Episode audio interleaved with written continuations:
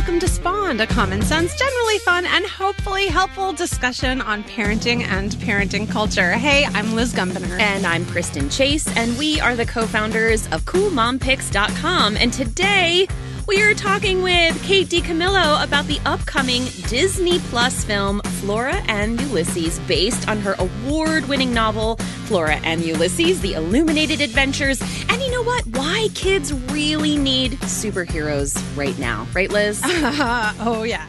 And as always, we'll close out our show with our cool picks of the week. And we're excited to talk to Kate right after this.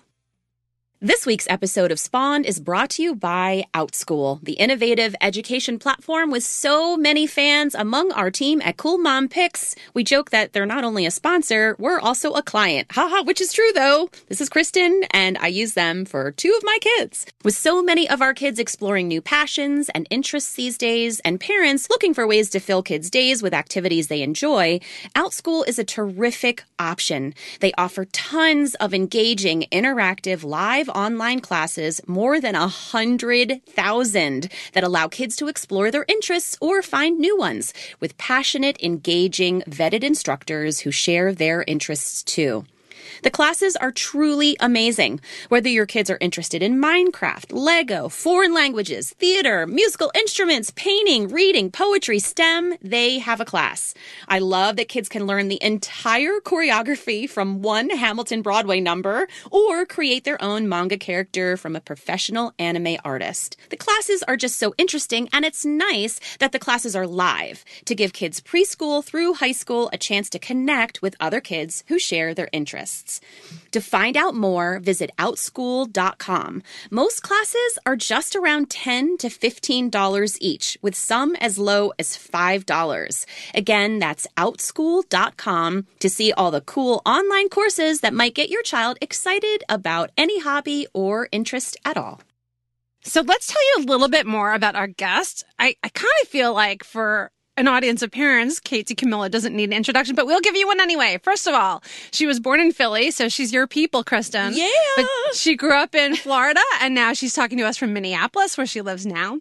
She's the author of so many books, beloved by so many young readers, including our own. We're sure you know them. She's been awarded the Newbery Medal for The Tale of Despereaux in 2004 and for Flora and Ulysses, The Illuminated Adventures in 2014, making her, did you know this, Kristen, one of only two authors to win two Newbery medals. I did not. And she also wrote Because of Winn-Dixie, which was the 2001 Newbery Honor Book. My daughter's a huge fan of that. And she wrote the much lauded titles The Miraculously Journey of Edward Tulane and Bink and Gollie with co-author Alison McGhee. She's a national ambassador for young people's literature emerita, appointed by the Library of Congress. And now, as of a few weeks ago, we can all stream the movie adaptation of Flora and Ulysses on Disney Plus, and it stars Matilda Lawler as Flora, Alyson Hannigan, Ben Schwartz, Danny Pudi, Anna Deavere Smith, Janeane Garofalo, and so many comedic greats. It's a New York Times critics pick. It's getting great reviews from both critics and families, and we are so excited, if you couldn't tell, to talk to Kate DiCamillo today. Thank you, Kate, and welcome. welcome. And Kate DiCamillo is so excited to talk to y'all. I mean, and, and I'm so excited about that movie. It, and it's so nice to hear you say in the introduction that critics have been positive and that families have loved it too. You know, because I watched it and I just turned into an eight year old, which is Aw. just divine. All of my critical self went away and I was just like eight years old and wanting a squirrel. Ah, so. So let me just jump right into it. Like, I mean, we're both writers, Kristen and I. We have not had the experience of having our writing turned into movies. Like, how does that feel? Does it is it like an out of body experience? Do you do you feel like it's familiar, not familiar? What what's that like? You know, I sometimes I say it's kind of like a fever dream, but uh, you know, I would back up even more and say that I got the idea of, of wanting to be a writer when I was 20. And from the time that I was 20 until I was 30, I told everybody that I was a writer and wore black turtlenecks all the time. And As um, one does. yeah, right. And read a lot of books on writing and didn't write.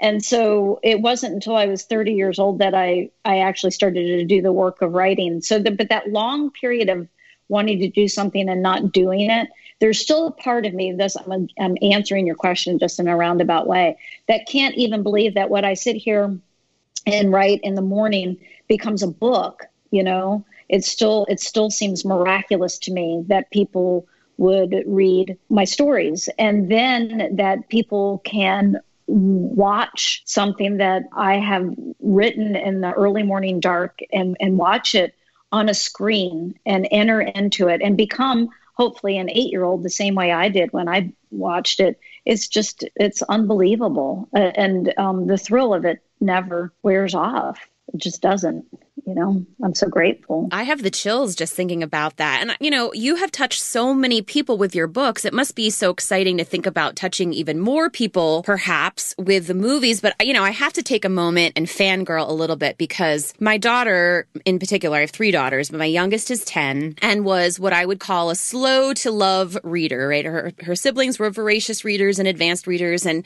she was a little slow to come to reading. And the Mercy Watson books were so important to her, not only just personally because she is an animal lover, but also because they really made her feel like she was a good reader. And, you know, admittedly, there are some hard names in that book. so, I know, you know, it wasn't, know. it wasn't easy, easy reading, but I don't know. I just have to say, like, what's that like? You must hear that from a lot of families just saying, like, you made my kid a reader. And does that fuel you? Does that, what does that do when you hear stuff like that? Well, uh, can I, I just want to say about Mercy Watson, because we were talking about it before we went on, that when I wrote the first one of those, it was way longer than an easy reader. And like you said, it had all these words in it that typically you wouldn't put in an easy reader. And I turned it into my agent and she said, I don't know what this is, but I love it.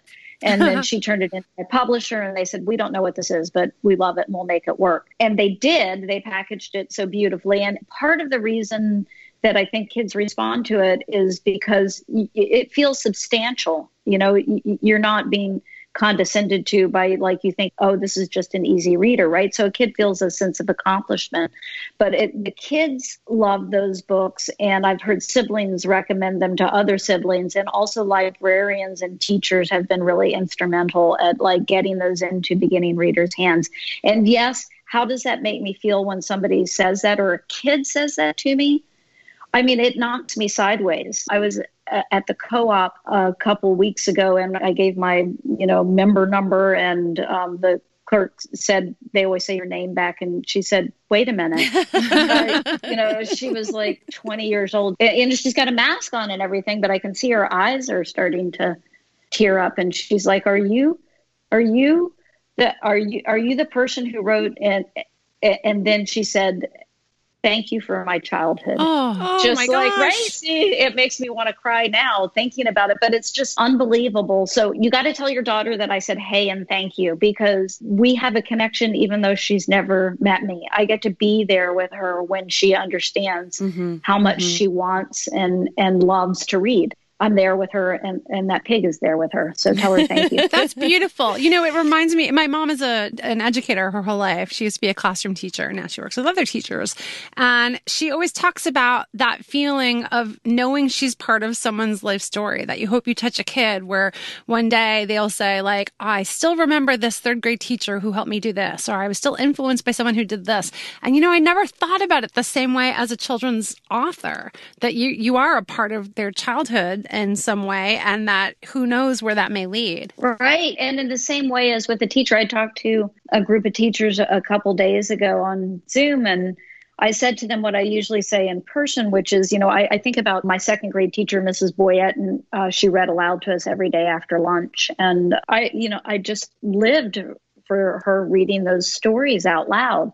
And it never, ever occurred to me to say, hey, thank you, Mrs. Boyette right? And so by the time it occurred to me how instrumental that had been in shaping me and how much it had mattered to me, you know, Mrs. Boyette was long gone. So I, I feel like part of what I get to do when I talk to people is to say thank you for all those teachers who are out there and, and parents gosh, it matters so much reading aloud to your kids. It is changing lives, and you just, no one's going to think to thank you for a long, long time, you know? So I'll thank you. I think that's beautiful. Here's what I'm curious about. So we often hear as writers, like we're writers, we know we have a lot of writers who listen and, you know, you hear write what you know. I know that that's not always the case, but I'm kind of wondering, like, as a cool aunt of three kids, if they factor into your stories in any way or you're inspired by them or do you imagine them reading the books? You know, I think that what works for me, and, and y'all know as writers,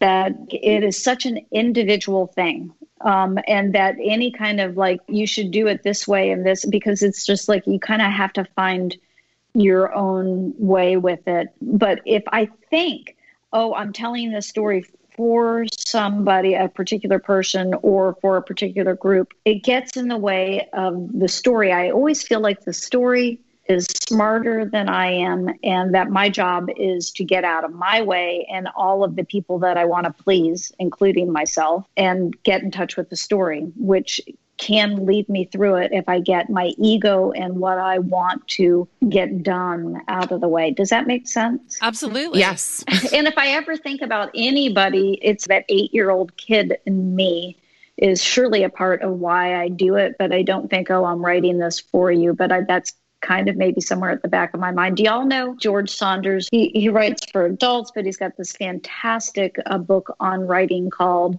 A Swim in the Pond in the Rain that just came out in January. Um, and it is one of the best books that I know on writing. Go to your, your local bookstore and get a copy.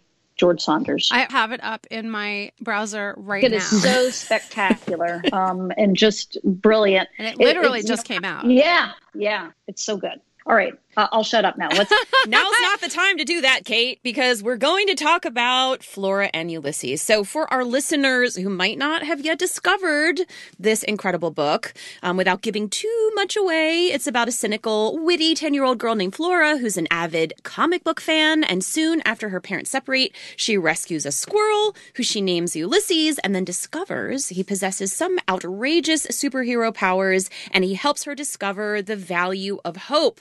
So, we have to ask did you have a very persistent squirrel like that lived near you? Like like I, I, did you have an imaginary superhero squirrel friend? Like where did this come from?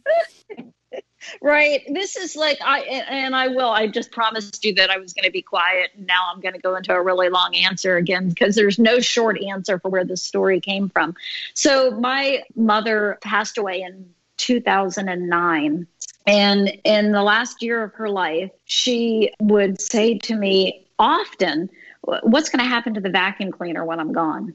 And I, she had this tank Electrolux that she just loved. She'd had it for like 40 years. She thought it was the best vacuum cleaner ever. And I would always say to her, why are we talking about the vacuum cleaner? I, I'll take the vacuum cleaner. I promise you. Don't worry about the vacuum cleaner. We got bigger problems to worry about.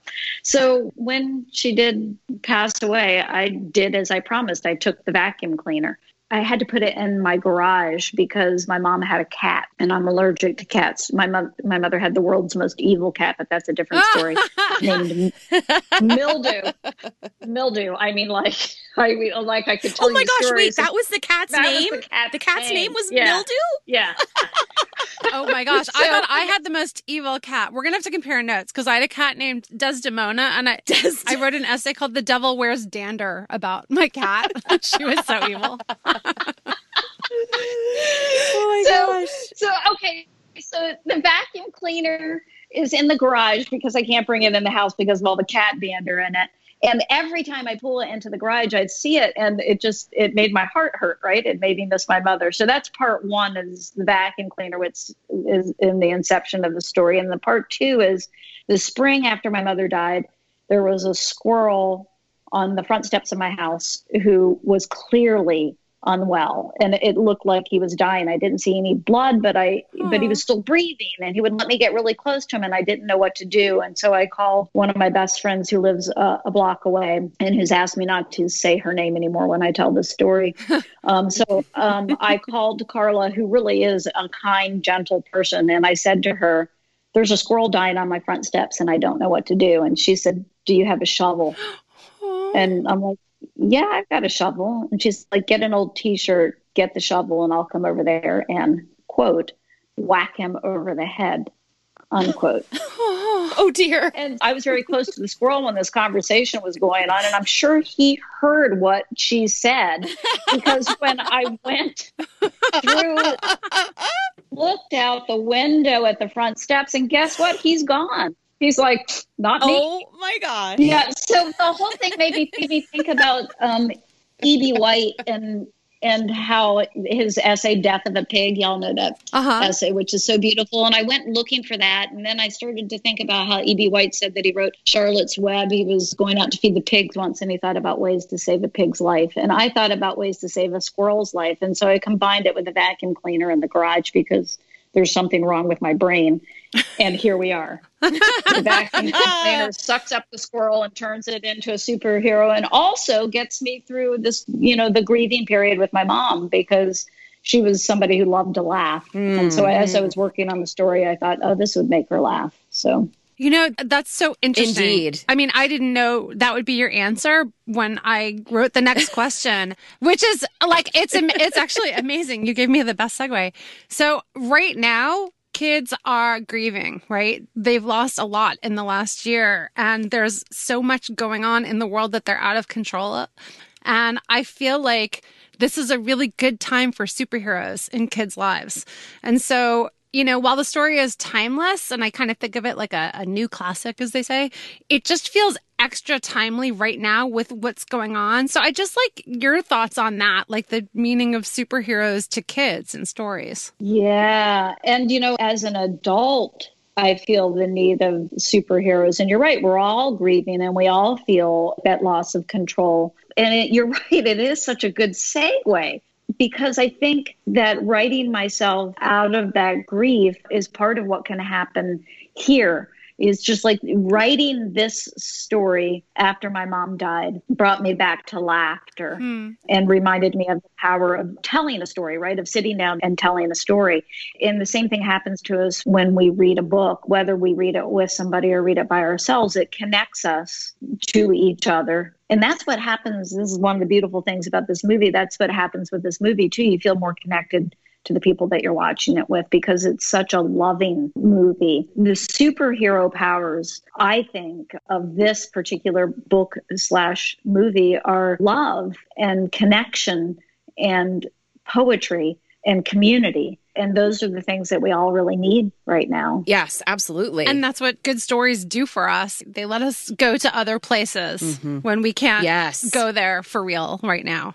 right. I also think a good story helps us locate ourselves. I know mm-hmm. for me personally as a reader, because reading, that's had the first way I would define myself as I'm a reader. I would say that before I'd say I'm a writer, is I feel like I enter my body when I'm reading. It grounds me, it centers me. And we really need to be that way now, too. It's a practice of mindfulness almost for me. And that's helpful if we can be in the moment and be in our bodies now and be present for all of this. I think that's I, beautiful. I love the way that you're looking at that. And it is, especially where I think so many of us, and I know, you know, most of our listeners are parents. And unfortunately, I find that reading is one of the things that we don't do as much of as we get older in some ways. You know, we're, we're trying to get our kids to read. We've got 400,000 other things. I know both Liz and I have started listening to more audiobooks.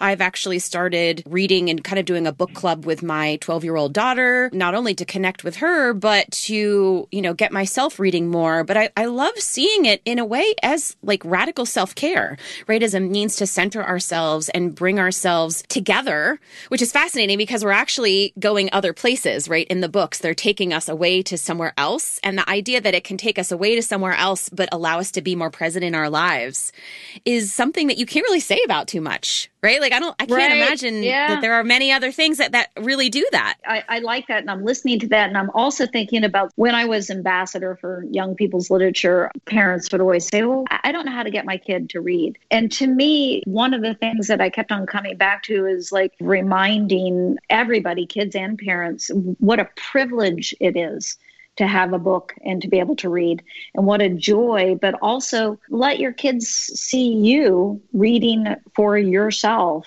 you know as that Mhm. reward at the end of the day a- as a way to like decompress and center yourself let let your kids see that reading matters to you don't send them off to their room and say you better do your 30 minutes of reading or else you know, but oh boy, you get to do this. What a privilege it is that you have a book and that you can read it and the time to read it. And also, look, I'm going to read my book now too. Well, you know, that's you and LeVar Burton, two very important people in the reading world who I will listen to when it comes to reading. He actually said the same thing to us when he was on our podcast a few years ago. And I, I don't know about you, Liz, but I know that really stuck yes, with me. That's the first thing I thought because, of. right? We're so focused. We're so focused on like, you got to read, you got to read, you got to read. And with so many other things in parenting, you know, we think about it screen time, taking care of your health and your physical fitness and your own feelings. Like, you need to set the model model for your kids. And certainly reading applies. So let's talk a little bit more about young heroines. Okay, so we can say the story isn't necessarily considered for girls,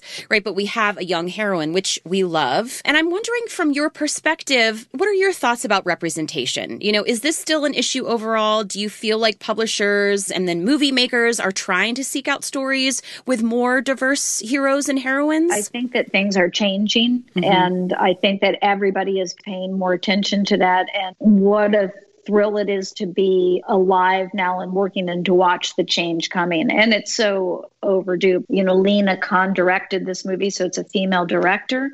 And that slow shift is happening. And again, back to the eight year old me, I think about what it would have meant to me as mm-hmm. an eight year old girl to sit and see that, how empowering it would have been, you know? And I can't come up with anything, I mean, certainly nothing on screen when I was eight years old. And when I think through the books, there was well, Pippi Longstocking, she was pretty empowering. But oh my gosh, I totally right? slept with right. my feet on my pillow. Like seriously, there was no arguing with me about that. I was like, this girl with her crazy hair sleeps with her feet on her pillow, and I'm doing it too. I did too, and I swear I did not remember that until just now. You completely brought that back. Holy cow! Oh my gosh. Pippi, Pippi did whatever Pippi wanted to do you know? And it was yes, just like she you know, did. Yeah. Right but can we can we just also talk about how like she was basically like an abandoned child raising herself? Like I, love, I love all these old stories right that like it's like she's empowered she's strong she does what she wants and also like is raising herself which is kind of scary and sad she's like the precursor to dora the explorer with no parents around. Or like max and ruby right? Like max and ruby like they were just going grocery shopping like max didn't even talk and they are out and about and you're just like, where are your parents, children? Where where is your family? Who has abandoned you? But yeah, that Pippi, I know. Like it's so funny that you say that because right, Liz, like I think of Pippi and I was like, she is amazing. I wanted to be her so badly, so badly. Yeah. Ramona Quimby, Harriet the Spy, like they were uh, great. Ramona Quimby, yeah. Yeah, my dog, yes. my dog is yes. named Ramona in honor of Ramona Quimby. Um, so yes, although Ramona the dog is not here right now because we all know how it goes recording with dogs. yes. We do. We're in the Zoom age. I think our listeners are very forgiving of whatever might be going on in the background these days. I know. My kids come over and slide stuff under the door, and they like do like the whole, you know, when you were in school and it was like, "Do you like me?" Check yes or no. And, but they do. They do like can I please have $10 for Minecraft? While you're, you're recording? the best mom in the world. yes, while I'm recording. it slides under my closet door. Now, now all we need to do is to teach the dogs to slide the notes under yes. the door. Yes. Need food. Yes. yes. No. yes. Well, we will be the first ones to break the news about your new dogs and podcasting book, Kate. So please make sure to hit us up if you ever write a book about a podcasting dog. so, Kate, let me ask you one more question because I feel like you can be a very objective voice to maybe no pressure, end this Kate. debate. So, you are both an author and now responsible for one on your way to two very successful films. So, I'd like to know where you stand on the rule some parents have about reading the book first before you see the movie. Yeah. One, I'm deeply moved that you think that I can be objective because what a hoot.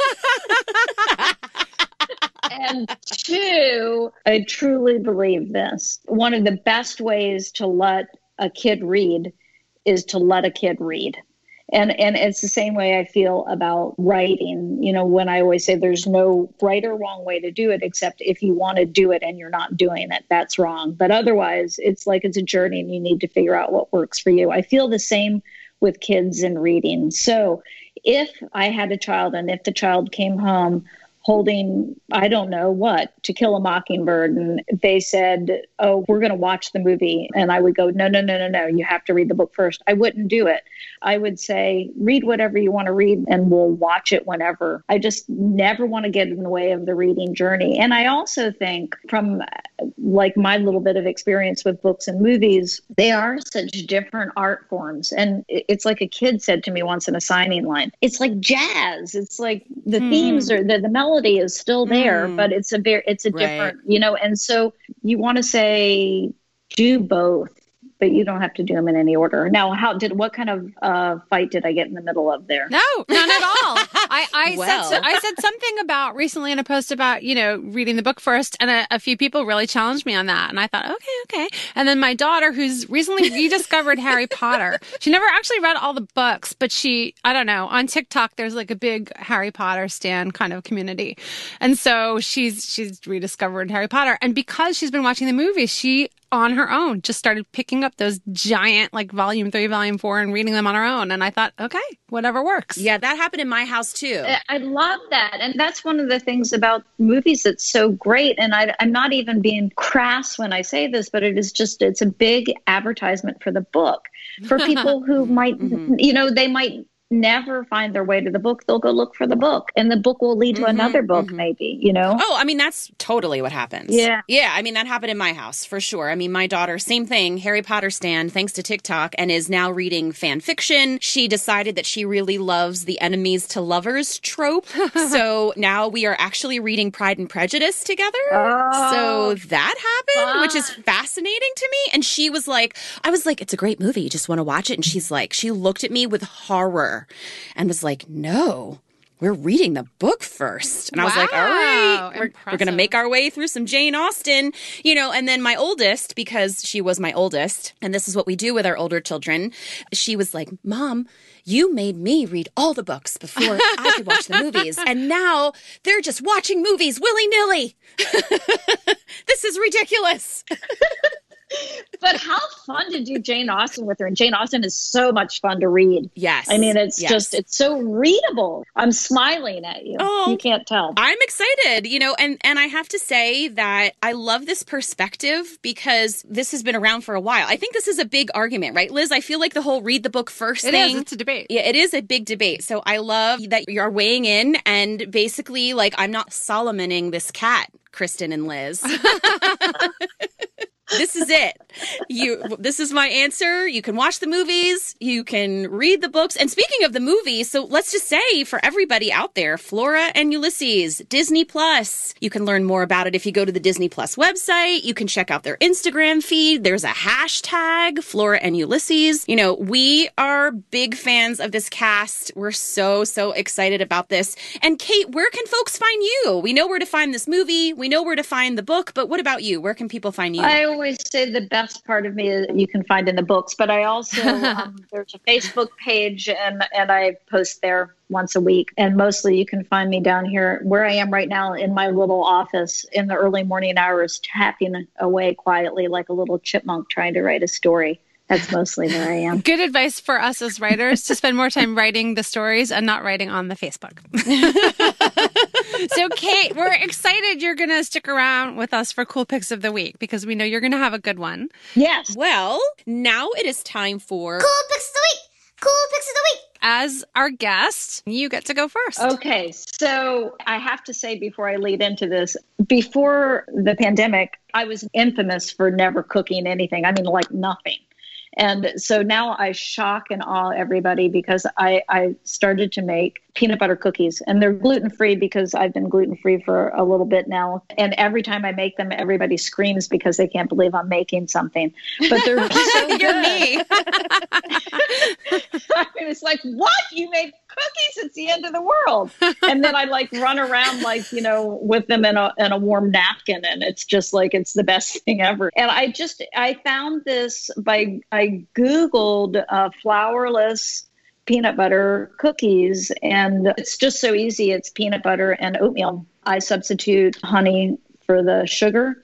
And um, then you can just put all kinds of other stuff in there. I'm always mixing it up. It's just like I put chia seeds in there and walnuts and granola. Oh, and there's eggs in there too. I can't wait to. Okay, we're going to get that from you and we will link it up on our podcast page because I know Oh, people great. are going to want to try your recipe. And Kristen, you're gluten free, so you're going to want to try it too. Yes, I am super super excited about it. Liz, what about you? What's what's your cool Yeah, pick so of the week? you know, to be honest, I was worried that I had picked this once before, but even if I have, I've rediscovered it, so I'm sharing it anyway. So you know that I've talked about becoming like a scented candle person over the pandemic, much to my great surprise.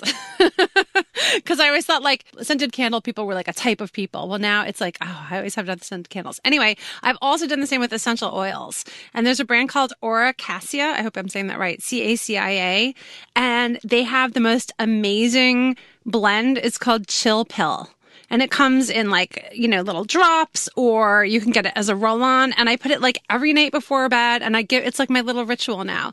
I just like put a little bit on my wrist and I just smell it for like 60 seconds and breathe. It's so nice. It's like a lavender, but it's also got like citrus and some herbal stuff in it. I don't like really sweet smells and it's amazing. And it does, it just chills you out. So I, I Oh, wow. love this brand. And I've, ha- I've tried some essential oils that are horrible. Like when my daughter went through the slime phase and she's like, we need the chocolate chip cookie essential oil. Like that was horrendous. Never get Ah, that. the slime phase. All right, well, I'm gonna have to check that out. I need a few yeah, chill I'll put pills. it. I'll put it also on our podcast page. It's Awesome. called Chill Pill. It's really good. How about you? All right, so my cool pick of the week is Expressie. It's Essie's new-ish one-minute quick dry nail polish, and it totally works. Like everyone says it's quick dry, but it actually works. So I can give myself because I haven't been to a spa in a very long time, so I can actually give my own self a manicure. It doesn't last a super long time because like I also have to live my life, which means like I'm a writer and I have four children. So like, I don't know, the next day it's chipping, but it doesn't matter because you can just reapply. It's super easy. It really, really works. And I haven't found anything that works. So we'll link that up on our site, of course, but I love yeah, it. I I've started doing manicures recently, just be, like really for something to do. But I I've never really been a nail polish person on my fingertips because I type so much that I just ruin it. Kate, do you do your nails? no, I don't. And for that very reason, it's just like it's uh, there's so much time typing, you know. Yeah, it's it's not. But I wrote it but down. I wrote it down. So Yeah, it's Expressie. Well, if I'm It's- doing it myself, I feel like I'm not wasting money. It's not like I went to a salon and got a manicure and then, oh, it's gone the next day because I had to write 5,000 words. So maybe it's, it's like, eh, why not? It, it'll go away in a day. Thank you so much to all of you for joining us for another episode of Spawn. Huge thanks, of course, to our guest, Kate DiCamillo, and to our awesome engineer, John Bowen. If you've got a moment and you can leave us a five star review, we would be eternally grateful for just that one little click. You know, you can also subscribe, you can download our episodes, and all of those little actions actually add up and help us to reach other listeners just like you. And if you like what you hear on Spawned, don't forget, we have another podcast. It's called Out Tech Your Kids, and in 15 minutes or less, we answer your burning digital parent and tech questions. So make sure you're listening to that podcast too. And you can join us on Facebook. We have both a Spawned podcast community and an Out Tech Your Kids group where we chat about everything. Yeah, we've had some fun episodes lately. I love the one where we shared just like the six favorite apps that we happen to be using, like completely randomly.